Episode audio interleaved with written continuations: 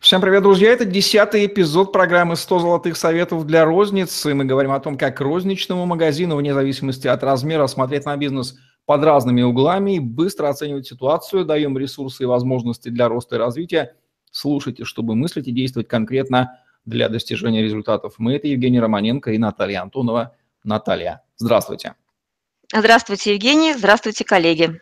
Если бизнес не развивается, то он умирает. Характерна ли проблема это для розничного бизнеса? И стоит ли у него выбор, развиваться ему или умереть, Наталья? Ну, хороший вопрос. Но кто не развивается, может, в принципе, как говорит мой коллега Дмитрий Потапенко, взяли вещи и вон с пляжа. То есть, да, да, но просто если не развиваться, то есть рынок все расставит на свои места.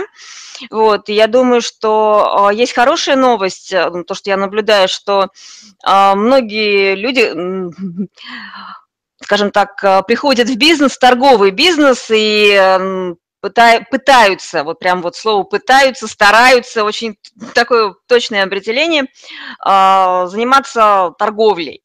И вот стараться, пытаться, а не делать – это история действий, когда нет стратегии, да? И мы будем говорить сегодня о том, как формировать, о том, как формировать, зачем формировать конкурентную стратегию розничного магазина, что необходимо учитывать и зачем вообще изучать конкурентов и как на основании этой информации, которую мы получаем, создавать для себя долгосрочный успешный бизнес в рознице, в том числе, по большей части это рассказываю для локальных региональных сетей и небольших магазинов, потому что федералам э, все, в принципе, знают, все делают правильно, и по большей части проекты икс пять Retail Group совместные с э, фермерами, да, а то, как развивается Магнит, этому доказательство. То есть я думаю, что они сами о себе позаботятся, давайте думать о, о локальных локальных компаниях среднего масштаба, ну и о малышах, региональных небольших магазинах, отдельно стоящих магазинчиках. Вот эта передача, эта вот история для них. Они вообще задумываются о таком понятии, как конкурентная стратегия? Что-то такое вот понятие высокотеоретическое для них? Наверное, всех пугает слово «стратегия», но долгосрочный успех – и стратегии, то есть это через дефис. А если, ну как тактические, это, стратегические про, это, просчеты не компенсируются тактическими успехами, это цитата одного из известных полководцев, я это имя не, да, да, да, да, имя не выговорю, но да-да-да, вот этот тот самый персонаж, который очень метко подметил вот, суть ритейла. Не, не, не только войны, но и ритейла, и поэтому вот кому не нравится слово «стратегия», замените его на словосочетание «долгосрочный успех». Ну что же, как подходить к ее осознанию, пониманию и… А вообще, в принципе, мы же эти вопросы себе задаем, да, то есть стратегия магазина – это набор ответов на следующие вопросы. Как организовать работу магазина? Какой ассортимент предлагать покупателям? Какие цены устанавливать на товары? Как работать с поставщиками? Как привлечь и удержать покупателей? Как управлять персоналом, чтобы те цели, которые мы поставили, были достигнуты? Мне кажется, эти вопросы задают себе любой руководитель, управляющий в рознице.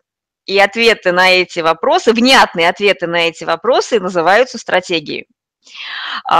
Отвечая на эти вопросы, очень важным таким маркером, комментарием, я не знаю, это нужно прям где-то написать на лбу, что нужно помнить, что мы не работаем в вакууме, поэтому необходимо, нам необходимы не просто ответы на эти вопросы, которые я рассказала, не, не только наши хотелки учитывать, но и понимать вообще, на каком рынке мы находимся, как он устроен, как ведут себя другие игроки, и чем мы отличаемся, и вообще за счет чего мы тут вообще будем на рынке находиться.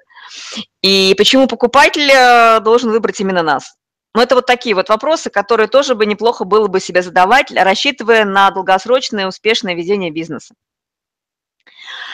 Причем тщательно спланированная конкурентная стратегия – это основа для сильной позиции на рынке. То есть это возможность находиться на рынке и развиваться. То есть если мы хотим развиваться, а не умирать, то есть нам необходима сильная конкурентные позиции. Это не значит, что мы с шашкой наголо, то есть там есть несколько способов ведения, ну, в зависимости от того, кто мы на этом рынке. Но сейчас не об этом. Сейчас мне важно показать, что конкурентная стратегия – это набор инструментов и инициатив, направленных на привлечение покупателей, раз, на противостояние инициативам конкурентов и укрепление собственной позиции на рынке. И вот это вот определение конкурентной стратегии говорит о том, что это активная или даже, я бы сказала, проактивная позиция ведения бизнеса. То есть это не то, что я притащил кучу товара, там положил и сижу такой весь в белом, жду покупателей. Нет. То есть нет, нет и еще раз нет. То есть, как говорил мой любимый персонаж, это Кот Матроскин, чтобы продать что-нибудь ненужное, нужно сначала купить что-нибудь ненужное. Слово «ненужное» вычеркиваем, поэтому, получается, сначала нужно найти, кому мы будем продавать, и понимать, кто еще здесь на рынке. Кроме того, отвечая на вопрос, ну, вообще, что делать прямо сейчас, то есть, что с этим делать, я предлагаю обратить внимание на те факторы, которые помогают нам планировать развитие своего магазина. Первое, учитываем уровень конкуренции между существующими компаниями и понимаем, что каждая из этих компаний делает все возможное, чтобы привлечь и удержать к себе клиентов и укрепляет свои позиции на рынке розничной торговли. Что я имею в виду? Вот на примере, скажем так, рынка ди ай вай, вот конкретно в нашем регионе, что мы видим? Что вне зависимости от специализации компании, помимо основной специализации, докладывают в ассортимент даже то, что у них не было никогда. Ну, например, компания «Метизный двор», специализация метизы и инструменты. Ребята, чего там только нет, когда мы приехали с конкурентным мониторингом. У них там и смеси сухие, и товары для водоснабжения и канализации, и котлы. То есть, короче, праздник души. Причем это такая сетка, которая порядка там около десятка магазинов, и сервисные составляющие. То есть от позиционирования «Метизный двор», метизы, ну, скажем так, специализации. То есть там остался только, ну, скажем так, шлейф, рекламный шлейф. Вот, и вот как-то так, и компании сейчас уже бьются просто за клиента, за прораба, за мастерующего человека, за рынок обустройства, ну, благоустройства помещений, отделки просто не по-детски, просто с шашками, как самураи. То есть я не знаю, там, как назвать эту жесткую войну на этом рынке, просто найти место под солнцем, но это, ну, это надо, короче, голову приложить, чем мы с клиентом сейчас и занимаемся. Дальше очень важная такая история – это факт появления новых компаний с новыми идеями, подходами, технологиями и конкурентными преимуществами. Компании растут как грибы, не надо думать, что мы тут одни такие, все прям такие классные, крутые, невозможно. То есть и видеть новичков, и понимать, за счет чего они планируют выходить, что, то есть что нового, в чем, в чем мулька, в чем фишка. Третье. Важно понимать, что ключевым таким фактором является ассортиментное предложение. И здесь под словом ассортиментное предложение я бы рассматривала как товарное предложение, так и предложение по услугам. И возможность успешного развития компании за счет товаров-заменителей, товаров-аналогов и за счет поиска другого способа удовлетворения потребности. То есть в этом очень много ресурсов, и если крутить вот эту историю, то можно найти нишу и возможность для отличительного направления, для того, чтобы отличаться и зарабатывать больше. Кроме того, необходимо учитывать давление со стороны поставщиков, арендодателей и других третьих лиц. Сейчас вот в контексте поправок в закон о торговле, я думаю, что поставщики так расправили свои это, крылья, оперились, но очень мало кто из поставщиков понимает, что происходит в товаропроводящей цепочке, как формируется цена, и про то, что все затраты, ну, то есть, что мы, что мы делим, во-первых, прибыль, да, все участники товаропроводящей цепочки э, уча, участвуют в распределении прибыли по этой цепочке, и в, в любом случае, то есть, есть э, покупатель, который обладает определенным размером кошелька, и он не заплатит больше, чем у него есть. То есть есть ограничение рынка и вот, ну, текущей истории. Вот, и давление третьих сил э, вот на компанию, на нас, как на игрок, рыночного игрока, не стоит недооценивать. и смотреть, для себя отвечать на вопросы, на каких условиях я готов взаимодействовать с игроками. Я не говорю про то, что нужно диктовать условия арендодателя, то есть начать кидаться, там, рвать договоры там, аренды и так далее, и так далее. Я призываю к тому, что мы четко понимаем, в каких условиях мы работаем, кто мы, что мы, на каких условиях мы готовы работать там, по поставкам, по конкретному товару, а на каких нет. И прежде всего понимать это для себя. Не для поставщика, а для себя, то есть э, коридор моих возможностей, в том числе и финансовых, где я готов подвинуться, а где я буду стоять насмерть, как э, там Москва за нами. То есть это очень важное понимание, потому что на этом базируется затратная часть и коммерческие условия, если мы говорим о сотрудничестве с поставщиками. И вот то, про что мы очень часто забываем, про то, что покупатель и его предпочтения, стиль жизни, стиль покупок очень быстро меняется. Меняется ожидание и требования. По-моему, в одном из подкастов мы с вами говорили о мультиканальном подходе к продажам, говорили а, про мультиканальном подходе к, во взаимодействии с потребителем, использовании различных каналов. И вот тот, кто... Вот мы что увидели в кейсе с моим вот локальным этим магазинчиком ди ай вай, что у всех его конкурентов есть, ну, а-ля сайт, но электронные витрины, то есть там у каждого конкурента он по-разному функционирует и работает, но вот этот канал захвата клиента, все конкуренты, ну, прямые, косвенные, всякие там условные используют, а мы такие одни, вот вообще никакие, вот у нас этого канала нет, и задача стоит по внедрению вот этого, использованию этого канала. Итак, вот эти факторы необходимо учитывать. Ну вот ключевой, наверное, фактор – это, наверное, все-таки по большому счету это кто наш клиент, какой он, как он вообще, ну то есть вот что ему вообще нужно. Иначе мы обозучаемся конкурентов, но не придем к пониманию, для кого мы работаем. Но э, все же, вот если вы изучили, скажем так, своего клиента, сейчас мы немножко даже не об этом, а про то, как мы смотрим конкурентное окружение, да, то есть нам нужно понять, за счет чего мы тут будем вообще, ну, то есть свои козыри, короче, то есть за, за счет чего мы будем одерживать победу в нашей, в нашей игре. И, и за расчет, ну, с, с прицелом на то, что в, нашей, в сфере наших интересов стоит долгосрочный успех. Я предлагаю определенный перечень вопросов для конкурентного анализа. Ну, это перечень вопросов, которые можно задать себе при исследовании в физическом объезде конкурентов, при исследовании сайтов конкурентов. Наталья, а на какие вопросы нужно ответить для выработки конкурентной стратегии? Да, нам действительно необходимы критерии для того, чтобы, отвечая в ходе анализа конкурентной среды и своих клиентов, принимать решения. Первый вопрос, на который мы отвечаем, это насколько конкурентный рынок. И здесь мы делим своих конкурентов на, скажем так, локальных, это которые являются с нами конкурентами, исходя из географической локации, и городские конкуренты, конкуренты города, регионов, если мы в других регионах работаем. Это в случае, если магазин определенной специализации, и, ну, либо такой товар, за которым клиент может приехать.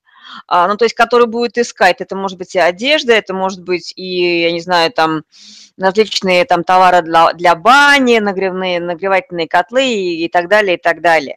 Вот, это первое, значит, насколько и конкурентным является рынок. Нам необходимо перечислить всех своих основных конкурентов и понять, какой... какие конкуренты будут лобовыми, да, то есть какие конкурируют с нами по специализации, а какие могут быть конкурентами для непрофильных для нас товарных категорий, но покупатель смотрит на нас не только на наш профиль, но и на магазин в целом. Ответить для себя вопрос, почему именно эти компании мы считаем конкурентами, в каких каналах работают конкуренты, я имею в виду розницу, опт и так далее. Почему? Потому что это влияет на формирование, ну, на структуру рынка, на то, кто его каким образом, ну, жует, да, кто отхватывает долю рынка локального. И для нас, если мы розничный магазин, нам важно, кто в нашей локации э, лидер, и э, ну, кто в нашей специализации лидер, другой еще вопрос. доли, ну, доли компаний-конкурентов в каждом канале. И это один из вопросов, который будет очень важным, есть ли эксклюзивные товары и услуги. А для себя мы отвечаем на вопрос, чем мы отличаемся от конкурентов, в чем наша фишка, мулька, в чем наш эксклюзив. А предоставляют ли конкуренты какие-то дополнительные услуги, сервисы и что-то еще, то есть что отличает их, то есть что они делают как сервисную составляющую. Мы говорим о сильных и слабых сторонах конкурентов, но не просто описываем такой свой анализ. Мы говорим о том, что это значит для нас. То есть нет задачи описать, там вот есть там такие-то, такие-то торговые точки, они такие-то, такие-то. Мы отвечаем на вопрос каждой конкретной, вот эта история по каждого конкурента, что это значит для нас. И что я на основе этой информации могу сделать, как я могу эту информацию использовать для своей компании, какие возможности для меня и какие угрозы. Но смотрим с точки зрения, что это для моего магазина, для нашего магазина, для нашей сети, если это несколько магазинов. Мы определяем, по каким параметрам мы все-таки будем сравниваться с конкурентом и как оценивать каждое из них. Как правило, сравниваются товарные категории, ассортимент, да, и смотрится ценовая модель, но тут вот, скажем так, с кондачка не подойдешь. Здесь мы, когда ответили на вопрос, чем мы отличаемся, в чем наша специализация, за счет чего наш упор, какие наши козыря, мы уже на основании ответа на эти вопросы выстраиваем свою ценовую политику и ассортиментную политику. Тут мы по-другому уже дальше мы погружаемся и точно отвечаем на вопросы, ну, ценообразования и конкуренции по ассортименту. Но вот этот мониторинг, скрининг, понимание рыночной среды – это очень важно. Мы выбираем самые весомые, на основании чего мы эти весомые параметры выбираем, а то, что значимо для потребителя. По каким параметрам клиент выбирает, что значимо для него. Как правило, это первый, ну, список составляется, там, ну, может быть, семь-десять, но первые пять, исходя по степени значимости от, по клиентам, по клиентским группам, мы их берем как абсолют, и на основании их проводим исследования. И определяем для себя территории для мониторинга. Вот какой я для себя сделала, что нужно все-таки четко представлять то, как клиент делает выбор, ну, то есть решений, и на основании дерева покупательских решений, на основании конкурентного анализа, на основании своего решения, то, чем мы отличаемся от, от других, нам нужно сформулировать свою четкую позицию, чем мы отличаемся. А самое важное, что разрабатывая стратегию, и это как комплекс мер и инструментов, нам важно, чтобы все то, что мы запридумали и определили для себя, очень четко, внятно до клиента и для покупателя. И отвечая на вопрос, почему клиент будет покупать у меня, а не у конкурента. Наталья, у меня такое ощущение, и, что а... выработать конкурентную стратегию вряд ли владелец розничного магазина сможет сам без помощи третьего лица, потому что сложновато и много высших материй, которые не отнять. А... Я бы предложила следующий момент. Я бы предложила конкурентный анализ и стратегическую сессию с экспертом. Конкурентный анализ можно проводить с экспертом, можно проводить самостоятельно, но это если, зависит, зависит от того, какая команда у собственника в арсенале. А, вот, то есть с кем он играет на этом конкурентном рынке. И вот стратегическая сессия по итогам конкурентного анализа, когда какое-то решение, основываясь на реальной информации, и было бы неплохо, если бы эта команда в сессии на стратегической, предполагается, участвовала бы в объезде, в мониторинге конкурентов, ну или хотя бы в презентации результатов вот этой конкурентного анализа. И цифрами на эту стратегическую сессию, каждая по своему направлению и с какими-то идеями, я думаю, что вот По большей части это командная работа, в которой участвует собственник, ну, либо лицо, кто управляет бизнесом, и команда, которая задает стратегические направления, это закупки, продажи, маркетинг. И если это будет консультант, опытный модератор этой, вот этой сессии, я думаю, что в результате получится план мероприятий, план, то есть конкретные решения по тому, как, когда и, каким, и как доносить до клиента свою сильную конкурентную позицию. Поэтому я вижу это командной работой под руководством человека, я не буду называть его консультантом или экспертом, человека, кто может генерить процесс выработки стратегии, а дальше нацелить команду на достижение конкретных результатов. То есть тут комплекс компетенций, которым должен обладать человек, который будет решать эту задачу. Вот, и в выборе этого человека нужно вот обращать внимание не только на его экспертную позицию и способность модерировать работу группы, но и способность вдохновлять, побуждать, включать на достижение результата. То есть компетенции работы с командой в короткое время. Ну, тоже вот такие вот рекомендации по выработке конкурентной стратегии – это и важнейшие вещи, которые отвечает за ответ на вопрос «развиваться или умирать» розничного магазина. Вот Наталья Антонова в программе «сто золотых советов для розницы». Евгений Романенко, Наталья Антонова были с вами. Ставьте лайк, подписывайтесь на наш YouTube-канал, чтобы не пропустить новые ежедневные видео с вашими любимыми экспертами. Конкурентная стратегия должна быть у любого розничного магазина, если он собирается выживать. Думаю, что эту истину мы донесли. Ну а как сделать? Наталья дала примерное направление движения. Удачного вам определения вашей собственной конкурентной стратегии. Всем пока. Пока-пока.